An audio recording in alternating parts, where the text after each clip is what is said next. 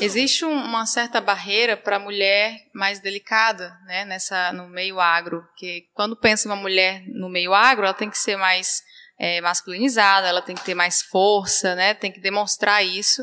E às vezes nós mesmos pensamos assim, será que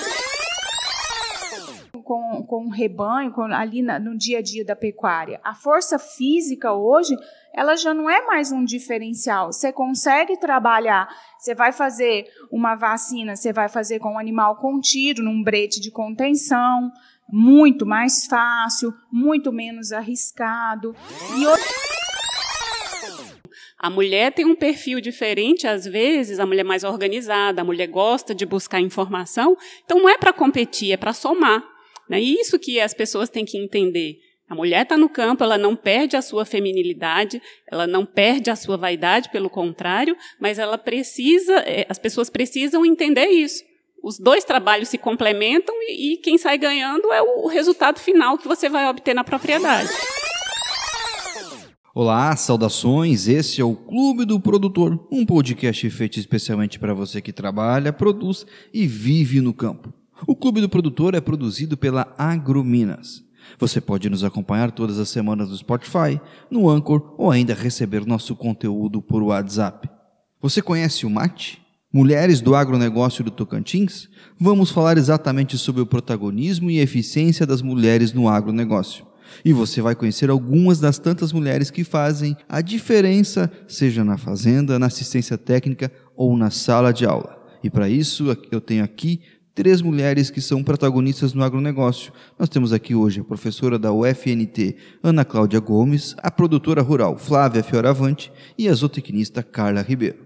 Como eu já disse, mulheres do agro que são protagonistas e também fazem parte do grupo Mulheres do Agronegócio do Tocantins. Estamos aqui hoje para falar sobre as mulheres no agronegócio e eu tenho aqui três é, mulheres para falar disso. Eu sou um estranho no ninho, vou ficar muito mais quieto do que o normal e vou deixá-las falar. Eu estou aqui com a Carla Ribeiro, que é zootecnista, com a Ana Cláudia Gomes, professora do curso de zootecnia da UFNT, e também com a Flávia Fioravante, que é produtora rural. E nós vamos debater um pouco sobre um grupo de mulheres do Tocantins, mas também sobre esse papel que as mulheres vêm desempenhando no dia a dia no agronegócio, que, como a Flávia falou há pouco, né, as mulheres sempre fizeram parte do agro mas elas são cada vez mais protagonistas. E isso eu quero chamar a professora Ana Cláudia Gomes para conversa. Como é que esse protagonismo ele vem uh, aparecendo ao longo da, da história? Porque você é, trabalha na formação de, de, alunos e muitos deles são mulheres, né? E isso vai se transformando no decorrer do tempo. Como é que você começa a enxergar esse crescimento do protagonismo das mulheres no agronegócio? A mulher sempre ocupou um papel de destaque no agronegócio né, nas fazendas principalmente, só que esse trabalho nunca era visto, ficava sempre, o que se sobressaía sempre era o trabalho do homem. É, de uns cinco, seis anos para cá, esse papel vem se sobressaindo, as mulheres têm se organizado para mostrar que, na verdade, o, o trabalho dela na fazenda, o trabalho dela no dia a dia no campo é muito importante. Então, esse protagonismo vem acontecendo dessa forma. A gente agora está conhecendo melhor esse papel, mas ele sempre existiu. Né? Quem tem uma convivência com, a fazenda, com fazenda sabe da importância do trabalho da mulher no dia a dia de uma fazenda. É, e, e, cada vez é, vai ficando mais evidente isso, né? E, e, a Flávia, que é produtora e também faz parte do, do grupo de mulheres do, do, Tocantins, do agro do Tocantins, né? O MATE chamado. Explica um pouquinho, o, Flávio, como é que é esse dia a dia de ser produtora rural e também como é que é essa ideia de juntar mulheres? Depois a, a, professora Ana Cláudia vai contar um pouquinho da história do mate, mas eu queria. Como é que é essa ideia de juntar mulheres que têm uma coisa em comum que é estar tá dentro do agronegócio, seja diretamente ou indiretamente? É muito interessante a gente ver esse papel de protagonista na mulher hoje, da mulher hoje, né? Na verdade, a minha, o meu trabalho no agro, apesar de eu estar no agro desde criança, meu pai é, eu herdei do meu pai o negócio, mas a gente assumiu diretamente tem pouco tempo, foi uma sucessão de certa forma forçada com a perda do meu pai, a gente acabou é, optando por continuar o negócio, jamais ocorreu a, a ideia de, ah, não, vamos partir para outra, vamos vender. Não, a gente assumiu. Mas quando a gente assumiu que caiu a ficha, é uma coisa interessante que a gente pensava para trás, mas que loucura era essa? O que, que a gente imaginava que seria? A gente na fazenda desde criança, vivi na fazenda muitos anos, quando criança, acompanhava toda a rotina do meu pai, da minha mãe que estava lá, como a Ana falou, sempre trabalhando. Ela não, minha mãe não era protagonista, mas ela estava sempre ajudando meu pai. E a gente só agora, seis, sete anos atrás, com a perda dele, que a gente se deu conta. Eu falo a gente porque minha irmã e eu e a gente se deu conta de que nós demoramos muito para que essa ficha caísse e a gente entender que, que isso ia acontecer mais dias, menos dias, né? Que a gente assumiria esse negócio. Com esse protagonismo hoje, é muito mais fácil a gente ver as, as, eu não tenho filhas mulheres, mas as minhas sobrinhas eu vejo tranquilamente, elas já são preparadas desde já para assumir essa rotina de mulher no campo, de atuante no agronegócio. A, ao assumir esse papel de, de, de protagonistas, surgiu aquela necessidade de, de, buscar informações, de aprendizado, de trocar ideias. E tendo outras mulheres já na, à frente de seus negócios, já atuantes no agro, então a gente percebeu, não, se a gente começar a, a, trocar ideias com outras mulheres, a buscar essas mulheres que já estão atuando, a buscar a experiência de outras, né, a gente conseguiria crescer, a gente conseguiria aprender mais, seria mais fácil, a gente se sente mais em casa com outras mulheres, né, mais fácil. E aí surgiu essa ideia de vamos buscar grupos, vamos buscar união com outras mulheres, e aí a gente busca a universidade, a gente busca as profissionais que estão atuando no, no, no, comércio local ou não, fora também, e a gente vai trocando essas informações, esses conhecimentos, esse aprendizado, para que a gente possa, então, se desenvolver e, e fortalecer mesmo esse protagonismo. Que, na verdade, as mulheres sempre tiveram ali, né? Sempre tiveram ali, elas sempre fizeram parte daquilo ali e era uma questão simplesmente de, como é que eu vou dizer, virar titular, né? Porque tu já estava assumindo. Muitas vezes a mulher da, uh, toma conta da, da parte financeira ou de que são as coisas, digamos assim, mais sensíveis do negócio, mas já é em grande parte as mulheres que fazem essa, é, esse gerenciamento. Então é muito mais um sinal de dizer o seguinte: olha, tem mais gente fazendo isso. Isso é importante porque é, por mais que a gente ache que a gente ensina no discurso, a gente ensina na prática, né, professor? A gente ensina, e eu queria que você falasse um pouco, a gente ensina mostrando que o outro também sabe fazer. E o outro, às vezes, é igual a, a mim, seja ele mulher, homem ou, qualquer jeito. Eu acho que é isso que é importante em movimentos como esse. E eu queria que, que você falasse dessa. Como foi esse surgimento do mate e, e como é que está hoje? É, na verdade, o mate surgiu em 2017 e a ideia foi de um homem, por incrível que pareça. Então, nós temos um consultor aqui da região que identificou a presença dessa mulher na fazenda e a necessidade de, de informação para essa mulher. Então, ele procurou uma veterinária aqui da região para tentar montar um grupo. A ideia inicial era que fosse um grupo para troca técnica, para cursos. E aí, essa, essa veterinária, que é a Dani Cardoso, é, chamou a universidade, chamou o Sebrae, chamou produtoras como a Flávia, e aí a gente começou a pensar no grupo, mas que o grupo fosse algo a mais do que somente cursos.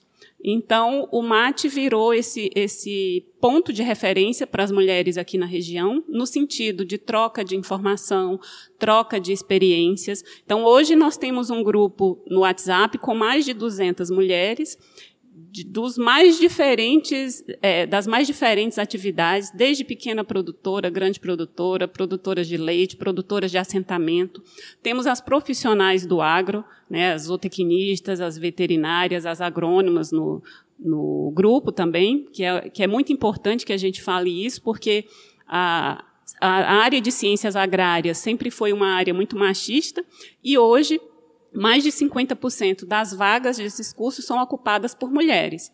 Então, é importante que isso seja mostrado e esse grupo ele vem exatamente no sentido de dar apoio a essas mulheres, a essas profissionais, a essas produtoras. Nós já fizemos é, três encontros presenciais, grandes encontros, que a gente chama, nos anos de 2017, 2018 e 2019, durante a Expoara. Então, foi um trabalho feito em parceria com o SEBRAE com várias empresas aqui da região. Nesses encontros, a gente é, tinha palestras técnicas, palestras motivacionais, casos de sucesso, mulheres mostrando os desafios do dia a dia na sua atividade, na sua dupla jornada como profissional, como é, mãe, como mulher. Né? Então, eu acho que o grupo ele tem esse, esse viés né? de dar o apoio necessário e mostrar que é possível, que existem várias mulheres atuando no agro e mulheres de sucesso. Exatamente. Carla, você não é do agronegócio, você veio para o agronegócio, né? você escolheu, fez uma escolha, não eu, diferente da Flávia, que estava dentro, inserida do, dentro do processo, que precisava a, achar algumas soluções, você decidiu, não, eu vou fazer parte do agronegócio. Como é que é ter essa escolha e como é que é essa chegada lá na universidade? Depois, com calma, a gente vai falar da, da profissional, que tem outras implicações, mas como é que é essa chegada, essa decisão e essa chegada lá na, na, na universidade, enfim, para dizer, não, eu quero fazer parte de uma coisa que todo mundo acha que não era para as mulheres, enfim, para você. Como é que foi esse processo? Então, aqui na nossa região a pecuária é muito forte, né? Então, é, acaba que a escolha do curso, ou veterinária, ou zootecnia, é meio que natural para a nossa região. É, até então, na época quando eu entrei, não tinha agronomia, né? O curso de agronomia agora tem, né? Onde a gente, onde a gente mora.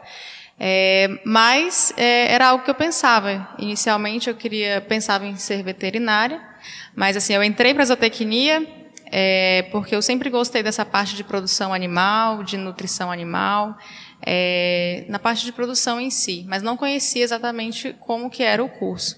E ao longo do tempo eu fui gostando cada vez mais, é, entendendo a importância que é esse curso, né, que as ciências agrárias é importante porque a produção de alimentos de origem animal ela nunca vai acabar, né, porque cada vez mais vai aumentando a população, vai aumentando o consumo de, de produtos de origem animal. Então esses cursos eles têm uma, uma base muito importante, né, de maneira global. Então a escolha para esse curso não é pensando na roça ou na fazenda ou no campo, mas sim pensando de uma forma mais ampla, pensando como mercado, pensando como atender a demanda mundial de alimento. Então é mais para esse lado a minha visão, né? A minha escolha foi mais para essa questão de estar tá escolhendo uma profissão certa que está em ascensão, que não é, não está saturada e que provavelmente dificilmente vai estar tá saturada porque a produção animal aumenta cada vez mais à medida que a demanda vai aumentando também. Sempre quando a gente fala de, de inclusão, a gente não pode estar tá desconsiderando as diferenças. E, e, e, homens e mulheres têm diferenças, né? De gostos, de, de estilo de vida, e isso é uma coisa que é, que é notório. E, e o, o agronegócio tem aquele estereótipo muito do homem másculo, da força. Como é que se quebra isso e se tem espaço para as mulheres do agro para a vaidade? Porque a vaidade faz parte da mulher. A mulher gosta de, de, de se vestir melhor, de se arrumar. Como é que como é que se quebra essa barreira? Também uh, não deixando de ter aquilo que, que muitas mulheres gostam, de, de se arrumar, de estar sempre bem vestida, apesar que o agro uh, toda a, a, dificuldade, né? Você vai estar trabalhando muitas vezes lá na, na terra, enfim, no dia a dia, no campo. Tem espaço para isso também? Como é que é esse negócio? Eu estava comentando com a professora que Existe uma certa barreira para a mulher mais delicada, né, nessa no meio agro, que quando pensa uma mulher no meio agro, ela tem que ser mais é, masculinizada, ela tem que ter mais força, né, tem que demonstrar isso. E às vezes nós mesmos pensamos assim, será que eu consigo fazer parte da pecuária, sendo que é uma atividade mais que precisa de força? E ao longo do tempo a gente percebe que precisa também da teoria, precisa de uma organização que nem sempre vem da, da força física, né? E também não sempre da masculinidade. Então hoje eu entrei, hoje eu faço parte da pecuária como profissional, é, mas há um tempo atrás eu pensei, será que eu me, me identifico? Será que realmente eu conseguiria me enquadrar? E assim, hoje a gente consegue perceber que sim, né? A gente não, não precisa estar tá masculinizada para mostrar que eu sou uma boa profissional, a gente não precisa ter uma força física para mostrar que eu posso dar um resultado. É muito interessante isso que você está falando. Primeira questão da vaidade. É, a, a, mulher ela não perde, mas é lógico que surgem outras prioridades, porque o nosso trabalho é fora. É, eu costumo brincar, porque às vezes é difícil você explicar, ah, eu vou para a fazenda. Parece que as pessoas não entendem muito assim o que, que é. Às vezes, para algumas pessoas, eu acho. Vai para se divertir, né? Isso. Eu costumo dizer assim: eu vou viajar a trabalho, às vezes. Dependendo da pessoa que você conversa, é melhor você falar que você vai viajar a trabalho. Tipo assim, ah, eu não consegui fazer as minhas unhas. Por quê? Ah, porque eu, não, tem tempo, porque não está aqui na cidade, eu não tenho uma manicure disponível. Né? Então você acaba tendo essas prioridades, né? né? Nesse quesito de vaidade, faz, não, essa semana eu não posso. Mês de maio, dificilmente a mulher faz as unhas, porque é o mês da campanha de vacina contra a fitosa, mês de novembro. Então você praticamente o mês todo lá, né? Você tem que ficar encontrando espaços quando você está na cidade para fazer isso daí. Mas a gente tenta, continua né, buscando, não, não deixa a vaidade de lado. É lógico que outras prioridades entram em cena. E aí você deixa, não é aquela coisa de toda semana eu vou ao salão, infelizmente. Mas isso a mim não me incomoda. Né? Não, não, tem problema nenhum quanto a isso, porque a gente tá feliz lá e se não tá de unha feita não tem problema. E a questão do trabalho lá, realmente, eu não diria uma desvantagem. A gente precisa estar ciente da nossa menor força física. Mas hoje as coisas estão mudando muito na lida, por, eu sou da pecuária, na lida com, com, com o rebanho, com, ali na, no dia a dia da pecuária. A força física hoje, ela já não é mais um diferencial. Você consegue trabalhar, você vai fazer uma vacina, você vai fazer com o animal contido, num brete de contenção, muito mais fácil, muito menos arriscado. E hoje se fala muito na questão do bem-estar animal, do manejo racional, então isso ajudou as mulheres também, porque facilita o nosso trabalho. Você consegue vacinar um animal, um boi grande de mais de 500 quilos, porque ele está contido, ou uma, uma vaca que você está trabalhando com, com, com protocolo de inseminação artificial nela, né? E, e, também a questão de hoje você tem, o, quando eu disse do manejo racional, por exemplo, hoje você tem muitas mulheres que estão trabalhando com isso, dando cursos, né, de como manejar o gado dentro do curral, dando show dentro de um curral, muito mais que homens. A gente sabe que não é mais aquela coisa de, de ah, de corar, de entrar para dentro do curral e saber que uma hora você tem que subir na cerca porque o boi vai vir. Até porque na força nenhum homem dá conta de um boi, né? Exatamente, exatamente. Quantos acidentes que nós temos? Então hoje a gente tem que buscar essa tranquilidade, né, esse manejo que se diz mais tranquilo, mais racional, sem grito, sem paulada que é uma segurança, não é para a mulher, é para o homem. É o que você disse, é a coisa mais certa. Você vai lidar com o manejo de maternidade. Você não vai laçar o bezerro e sair com a vaca lá. Você tem uma estrutura, você tem o bezerreiro, que você coloca o animal lá dentro, o bezerro, a vaca fica do lado de fora. Você está em segurança. Então não é só a mulher que está em segurança. Você consegue manusear aquele bezerro, porque você não vai, a força, é um cuidado, é um. E ali você vai curar o o e vai soltar ele para a mãe dele. Então facilitou demais, não é uma coisa que, que você tem que provar que você tem força, que ah, eu consigo, né? Não. É, é importante é, é, ressaltar um aspecto que às vezes as pessoas acham que a mulher tem que competir com o homem, seja na força física, na competência, e na verdade os dois trabalhos se complementam. A mulher tem um perfil diferente, às vezes, a mulher mais organizada, a mulher gosta de buscar informação, então não é para competir, é para somar. Né? E isso que as pessoas têm que entender. A mulher está no campo, ela não perde a sua feminilidade, ela não perde a sua vaidade, pelo contrário, mas ela precisa, é, as pessoas precisam entender isso.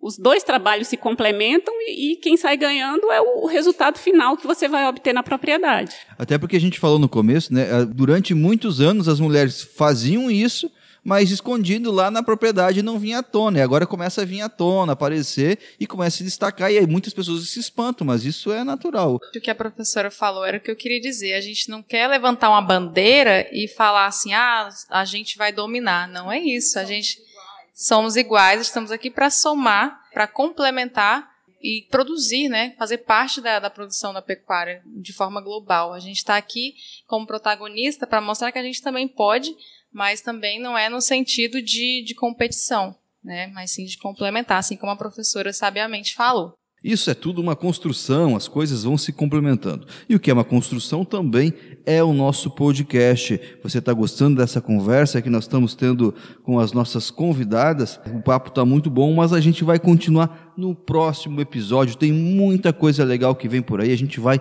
falar um pouquinho mais de cada profissão de cada uma delas, tanto da professora da UFNT Ana Cláudia Gomes, da produtora rural Flávia Fioravante, como também da nossa colega zootecnista Carla Ribeiro. Então você não pode perder o nosso próximo episódio. E essa foi mais uma edição do Clube do Produtor, um podcast feito especialmente para você que trabalha, produz e vive no campo. Essa edição foi produzida pela equipe Agrominas e apresentada por mim, Júnior Grins. Você pode nos acompanhar todas as semanas no Spotify, no Anchor ou ainda receber nosso conteúdo por WhatsApp. E você pode mandar a sua participação, dúvida ou sugestão através do e-mail podcast@agrominasweb.com.br.